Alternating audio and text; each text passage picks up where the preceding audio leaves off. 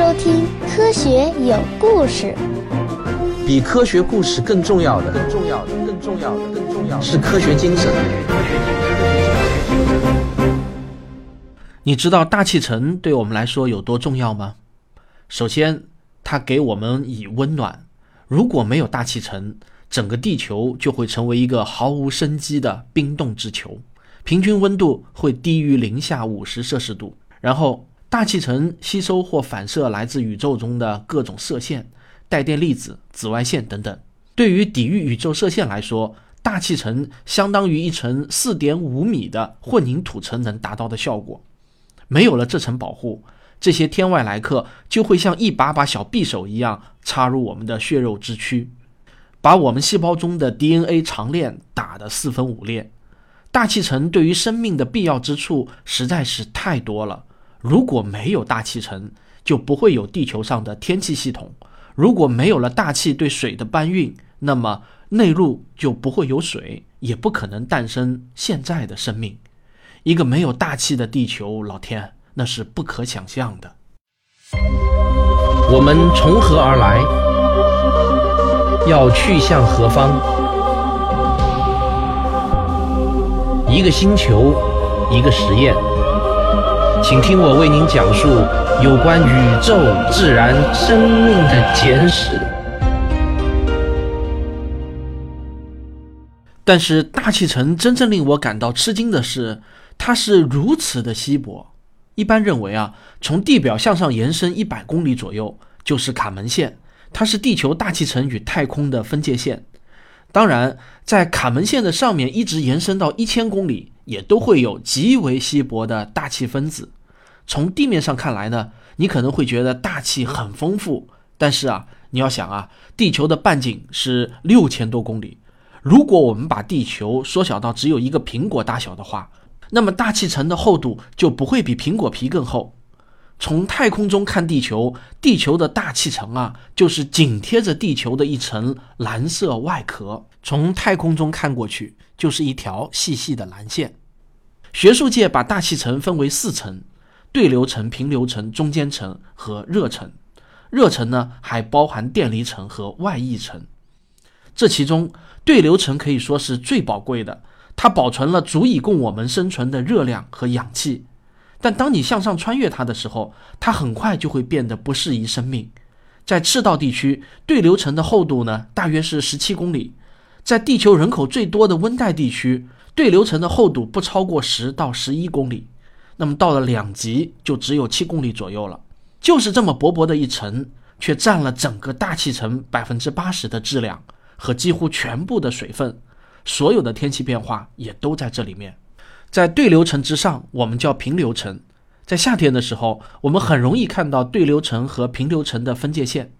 在气象上有一个术语叫“雷雨云蒸”，“针”字啊，就是十字旁边一个占领的“占”。切菜的时候下面垫的菜板呢，我们就叫砧板。典型的雷雨云针的样子啊，就像是一个大漏斗，云呢就像是地上长出的一朵蘑菇，底端离地面很近，而顶端扩展开来呢，像一块砧板。在夏天的时候，我们很容易看到。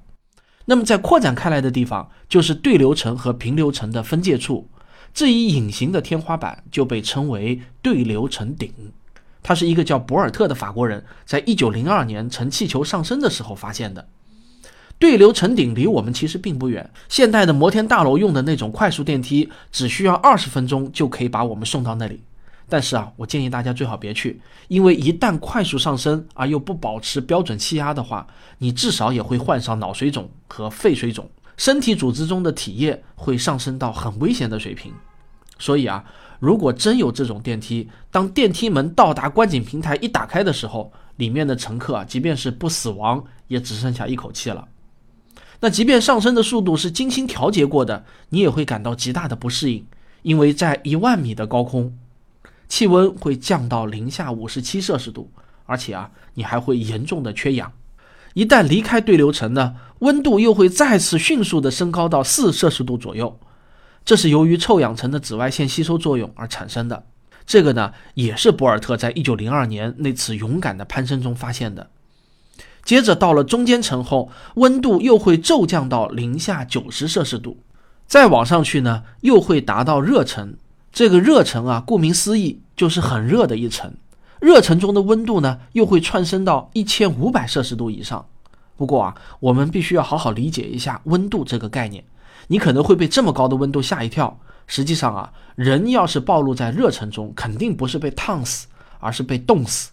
因为啊，从理论上来说呢，温度实际上是分子活跃程度的一个度量单位。我们的皮肤要感受到热，分子的密度也是一个非常重要的指标。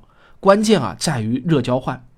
在海平面附近，空气中的分子是如此的密集，一个分子只需要运动极小的一段距离，精确的来说呢，大约就是百万分之一厘米这样的一个距离，就会撞上另外一个分子。那数以万亿计的分子互相碰撞着，热量呢就会因此得以交换。但是到了热层那样超过八十公里的高度后，空气就变得极端的稀薄，任意两个分子间的距离都会拉得很开很开。在物理学中呢，有一个术语来给这种距离定量，就叫自由程，路程的程，也就是一个粒子平均运动多长的距离会撞到另外一个粒子。那么在热层呢，分子的自由程会迅速的拉大，到了六百公里的高度呢，分子的自由程可以达到一百零五米。这个啊，在微观尺度上来看，就已经是遥远的不得了的距离了。所以呢，尽管每一个分子都很热。但它们之间发生碰撞的概率却不高，于是热量的传递就变得非常的慢。人的皮肤要是暴露在那里，偶尔会有这么一个分子撞在皮肤上，尽管单个分子的运动速度很快，但是人还是感觉不到的。然而，尽管这么稀薄的空气，你依然不能小看，因为我们的航天器需要特别谨慎的对待，尤其是当它们返回地球的时候。航天器返回的时候，飞行方向与大气层的夹角就被称为载入角。虽然大气层只有薄薄的一层，但载入角一般不能大于六度，否则呢就会导致航天器撞上足够多的分子，产生足以烧毁航天器的热量。现在的航天器啊，通过气筒外形的设计，可以将热量的百分之九十八以上都耗散掉。但是，仅仅是这不到百分之二的热量传递给航天器，也能把航天器的表面加热到两千摄氏度以上。但是如果航天器的载入角度太小的话，那又会像打水漂的石头一样被弹回太空中去。人类其实是非常不习惯高处的。凡是去过一些高海拔城市的人都知道，只要在海拔几百米以上的高度，你的身体就开始抗议了。即便是那些经验丰富的登山者。受过良好的健身训练，带着氧气瓶到了高原上也非常容易生病，表现为头晕、恶心、虚弱、冻伤、体温过低、偏头疼、厌食和许多其他的机能障碍。总之啊，我们的身体会用一百种方法提醒主人自己啊，并不是被设计成生活在高海拔地区的。登山者哈伯勒是这么描述珠峰顶上的情况的。即便是在气象良好的条件下，在那种高度下，每走一步都需要极大的意志力。你必须强迫自己往前走，抓住任何能抓的东西。你会始终处于一种像是要死掉了一样的极度疲劳中。那在另一本叫《珠峰另一侧》的书中，英国登山家兼电影制作人狄金森就记录了萨默维尔的一次遭遇。他在1924年随一个英国考察队攀登珠峰的时候，他写道。突然感到一块发炎的烂肉脱落下来，堵住了自己的气管，几乎啊都要把自己憋死了。萨姆维尔用尽全身力气，拼命地咳出了异物，那竟然是整个喉部的黏膜。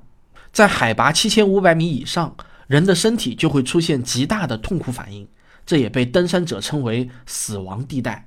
其实，只要到了海拔四千五百米以上，人就会变得极为的虚弱，甚至啊有生命危险。并且身体健壮的人不见得抵抗力就更强。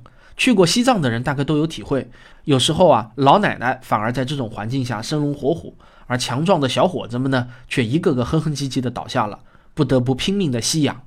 这个我没有去过西藏啊，我是听人说的。去过西藏的听众朋友可以留言谈谈你的高原反应。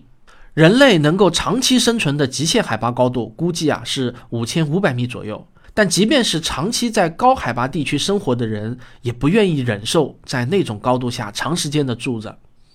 阿什克罗夫特在《极端条件下的生命》一书中说，在安第斯山脉有海拔五千八百米的硫矿，但矿工们宁愿每天晚上往下走四百六十米，第二天呢再爬上去，也不愿意长时间的在上面住着。生活在高海拔地区的人们，经过几千年的进化，会逐渐长出比普通人要大得多的胸腔和肺，并且啊，他们的血液中能够携带的氧气分子的红细胞密度。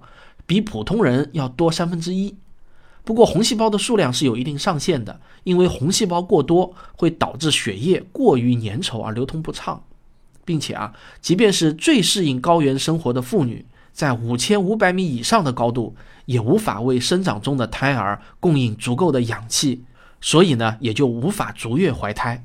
好，喝口水，上个小广告。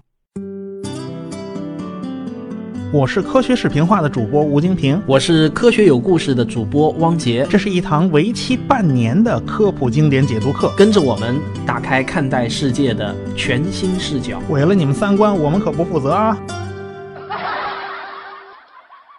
科普经典解读课已经开始正常更新，请到喜马拉雅 FM 上搜索即可。在十八世纪八十年代，当人们首次乘坐气球升空的时候。他们对气温不升反降感到十分的惊讶，每升高一千米，气温大约下降一点六摄氏度。当时的人们啊，觉得从逻辑上来说呢，应该是离热源越近，应当感觉更热才对嘛。但事实上却不是这样。其实啊，对这个的解释非常容易。首先啊，从人的感受能力上来说呢，你其实并没有距离太阳更近一些。你想啊，太阳距离我们有一点五亿公里之遥，向它靠近个几百米。就好比你站在上海，朝着澳大利亚发生的丛林大火的方向走近一步，难道你就能指望就此闻到烟火的气息吗？真正的原因啊，还是在于大气分子的密度分布。阳光提高了分子的动能，使得它们运动的速率和碰撞的频率都提高了。当你在夏天感到背上被太阳晒得暖烘烘的时候，你其实感觉到的是那些活跃的大气分子。而你爬得越高，大气中的分子也就越少，相互碰撞自然也就越少了，所以你感受到的热量当然也就会更少。空气其实是一种挺会玩把戏的物质，空气在它们安静的时候就好像不存在一样，正如海洋科学家托马斯在一个多世纪以前所写的。有时候啊，我们早上醒来，发现气压计上升了一英寸啊，也就是二点五四厘米，那可意味着昨天晚上多了半吨重的空气悄悄地压在了我们的身上啊。但是我们并没有经历任何的不适，依旧愉快的很。那么你之所以感觉不到额外的半吨空气的压力，那是因为啊，我们的人体不是个密闭的瓶子，因为我们内外是连通的，所以呢，气压始终是平衡的。但是，一旦让空气流动起来，形成一阵强风，或者啊像夏天的台风过境，这些现象就会立即提醒你，空气啊其实具有相当大的质量。地球上所有的空气总质量大约为五千二百万亿吨，每平方公里呢就会拥有九百多万吨空气，实在是个不小的数量。一场台风其实啊就是数以百万吨计的大气裹挟着数以亿吨计的水。以五十到六十公里的时速运动，有时候我们经常会在新闻中看到，说一场台风释放的能量相当于多少颗原子弹的爆炸能量。但是啊，说法很不统一，有说几百颗的，也有说几百万颗的。那么我今天啊，就给大家一个比较靠谱的数据。经过多方的查证，一场典型的飓风啊，哦，这个飓风和台风呢，只是因为生成的海域不同，不同的国家起的名称不一样，实质上呢是完全一样的。飓风平均一天能够释放出的能量大约是十的十九次方焦耳的数量级，而广岛原子弹释放的能量呢比较好查，大约是十的十三次方焦耳的数量级，它们之间呢相差了六个数量级。所以啊，结论就是一场典型的台风或者飓风，平均每天释放的能量相当于几十万到上百万颗广岛原子弹爆炸释放的能量，这还是相当的惊人的。飓风一般会持续几天到十几天不等，有记录以来最长的是一九九四年的约翰飓风，持续了三十一天，这个呢就非常夸张了，它相当于爆了上千万颗原子弹，我的老天啊！所以啊，生活在中国的沿海地区的听众朋友们，你们看到台风过境的时候，大树被连根拔起，屋顶被掀翻，恐怕也就一点儿不奇怪了吧。一次典型的气象封面，就有可能会由十亿吨的热空气加上压在下面的七点五亿吨的冷空气组成。这想想啊，也是一件非常壮观的事情。我们头顶的天空从来就不缺少能量。据计算啊，在一片雷雨中所蕴含的能量，相当于全美国四天的用电量。在适当的条件下，雷雨云能够上升到十到十五公里的高空，其中包含的上升和下降气流甚至能达到一百五十公里的时速，而且这些升降气流常常是并排出现。这就是为什么飞行员都不愿意穿越雷雨云的原因。在雷雨云混乱的内部，组成云团的微粒会获得电荷。由于一些尚未完全明确的原因，较轻的微粒会趋于带上正电，并被气流带到云层的顶部。积聚在下部的较重的粒子呢，则会积累负电荷。这些带负电的粒子有一种冲向带正电大地的强烈趋向，这就形成了闪电。一次闪电能以大约每秒钟一百到一千四百公里的速度划破天际，把周围的空气加热到两万七千摄氏度左右，相当于太阳表面温度的四倍。我查下来啊，这居然还是美国中学地理考试题库中的一道考题，所以这个数据啊，想来是靠谱的，连我自己啊也都吃了一惊。这种高温足以把任何东西瞬间气化。在全球范围内，每时每刻都有超过一千八百场雷雨在发生，一天超过四万场。不论白天黑夜，每一秒钟大约有一百次闪电击中地面。我们的天空那可真是一个充满活力的地方。但是我们对天上发生的这些事情啊，绝大多数啊都是最近才了解的。这一点啊挺令人惊讶的。在九千米到一万米的高空中，有时会发生急流现象。这种空气的急速运动能达到三百公里每小时，对整个大陆的天气系统都会产生很大的影响。但这种现象直到二战期间才被飞行员发现，人们之前从未想到过。即便是现在，依然有许多大气现象我们知之甚少。我给你讲一个发生在五十多年前的悲剧：一九六六年三月五日，在日本的羽田国际机场，一架波音七零七客机平稳地飞离了地面。这架飞机隶属于英国海外航空，航班号呢居然叫九幺幺号。喜欢玄学的朋友们，你又多了一个素材了。飞机起飞后不久呢，机长就高兴地通知乘客，因为天气原因，空管局更改了本次航班的航路，我们将从富士山上空飞过，希望各位乘客不要错过从高空俯瞰富士山的美景。机舱中呢就传来了几声欢呼。要知道啊，那个时候坐飞机还是件稀罕的事情。能够在高空观看富士山，这对机上的一百二十四名乘客加机组人员来说呢，都是一次难得的机遇。几分钟后，飞机就爬升到了五千米的高空，天空一片晴朗，美丽的富士山出现在了乘客的眼中。靠近过道的乘客就纷纷把脖子伸向舷窗的方向。就在这个时候，飞机突然剧烈的颠簸了起来。这种颠簸的剧烈程度啊，是有着六年驾龄、经验丰富的机长也从未遇到过的。坐在机尾的乘客透过舷窗，惊恐地看到飞机的尾舵在猛烈的摇晃中，居然咔的一声断裂了，并且啊，迅速地砸向了飞机左侧的升降舵上，把升降舵也瞬间砸断。这两个重要的舵啊，就这么同时脱离了机身，瞬间消失在视野中。接着，更可怕的事情发生了。挂在机翼下面的四个引擎也在剧烈的摇晃中一个接一个的脱落。这个时候的飞机啊，就像一只一边飞一边掉羽毛的大鸟，完全失去了控制，左摇右摆的朝地面栽下去。最终惨祸发生，飞机坠毁在地面，一百二十四名机上人员全部遇难，无一幸免。我前面的描述是根据后来的空难调查复原出来的，有可能乘客看到的景象。那这架飞机到底遇到了什么呢？为什么在如此晴朗的空中居然会自己解体呢？这个啊，就是航空业的梦魇——晴空湍流。虽然啊，现在的飞机的机身强度已经不大可能被湍流弄得解体，但晴空湍流导致的飞行事故依然时有发生。最近的一次报道呢，就是二零一五年的八月十一日。一架海南航空由成都飞往北京的航班，在下降到四千两百米高度的时候，突然遭遇到强烈的晴空湍流。根据机上乘客回忆啊，有的乘客没有系安全带就被直接弹到了天花板上，把天花板都砸烂了。这次事故啊，一共造成了三十人不同程度的受伤。根据国际航空运输协会的统计，在非致命的飞行事故中，晴空湍流是造成旅客和机组人员受伤的最大原因。我毫不开玩笑的跟大家说个事实啊，自从我去年了解到了这个故事之后呢。我每次坐飞机在天上，我都是系好安全带的，我从来不把安全带解开。大气中的空气运动过程与地幔的运动过程其实呢是一样的，这种过程啊都叫对流。温暖湿润的空气从赤道地区升起，到达对流层顶的时候扩散开来，离开赤道上空后呢就会逐渐的冷却，开始下沉。沉到对流层底部后，一部分空气会试图填充到低压区域。这就使它们掉头返回赤道，于是呢就完成一个循环。在赤道地区，由于对流过程较为稳定，所以啊天气以晴朗为主。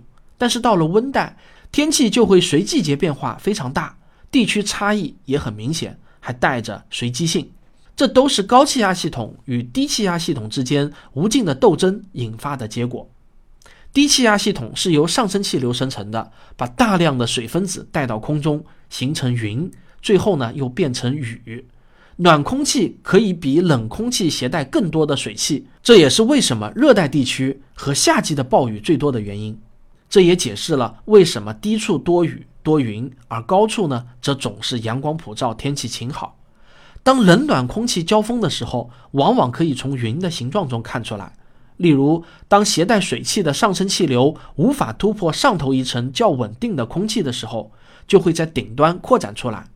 就像烟遇到了天花板一样，这时就形成了层云，就是那种弄得天空阴沉沉的、毫无特点又令人讨厌的云层。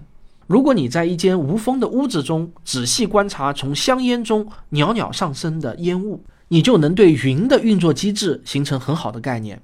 一开始啊，烟雾会笔直的上升，如果你想在人前卖弄一下的话呢，你就可以称它为层流。接着啊，烟雾会扩散开来，形成波纹状的层次结构。世界上运行最快的超级计算机也无法精确地预测这种涟漪般的烟雾变化。用专业术语来说呢，就是形成了湍流。这也是经典物理学中最后一个尚未攻克的堡垒。我在科学大视野栏目中呢，有专门一期讲湍流。所以啊，你可以想象一下，当气象学家要在我们这个经常刮风又不停自转的地球上预报类似的气象运动，该面对多么巨大的困难啊！好了，本期节目呢，咱们先讲到这里。你可能会奇怪，不是讲生命吗？怎么这期节目全是在谈大气？我想说啊，这是非常必要的，因为要让你真正理解生命的奇迹，就必须要对地球的环境做一番深入的理解。生命与环境是息息相关的，要充分了解地球的环境，那么就必须要先了解大气和海洋。所以呢，咱们下期节目还要继续讲大气和海洋，千万别着急，生命的壮丽诗篇需要一个宏大的序曲，这才刚开始。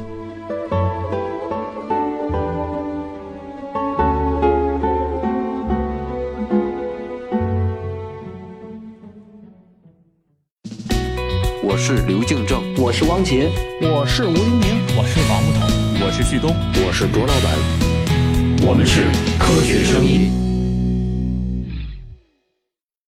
昨天啊，我去青岛拍纪录片的某一个镜头，那么在热心的听众姚同学的协助下，我有幸进入到了飞机维修库中拍摄讲解的镜头，我还进入了波音七三七的驾驶舱。这个驾驶舱啊，比我想象的要小得多。机长的座位啊，也就是小客车驾驶员的座位那么大，整个驾驶舱啊被各种仪表和开关旋钮布满了，多到完全令我眼花缭乱。等我的纪录片出来以后呢，大家就可以看到飞机驾驶舱的所有细节。二零一八年，我要带给大家很多精彩的科学视频。如果你想第一时间看到这些视频的话，可以关注我的微信公号“科学有故事”，从那里获得消息啊，肯定是最快的。我在这里啊，要再次感谢一下姚同学，他是一名资深的飞机维修工程师。我还准备对他进行一次采访，让他来回答跟民航有关的各种常见问题。有很多问题啊都很有趣，比如说，你知道吗？飞机的跑道起飞和降落的方向啊，并不是固定的。要看风向。还有你知道吗？飞机没有倒档。我们平时乘坐飞机啊，看到飞机后退，那都是被一个推车推着走的。还有些事情啊，是广泛流传的误解。比如说啊，我们有时候上了飞机，关了舱门之后呢，等了一两个小时，飞机还不飞。那这真实的原因到底是什么呢？这些啊，我都会请姚同学来为我们做解答。好，感谢大家的收听。如果你喜欢我的节目，请千万别忘了点赞和订阅。好，我们下期再见。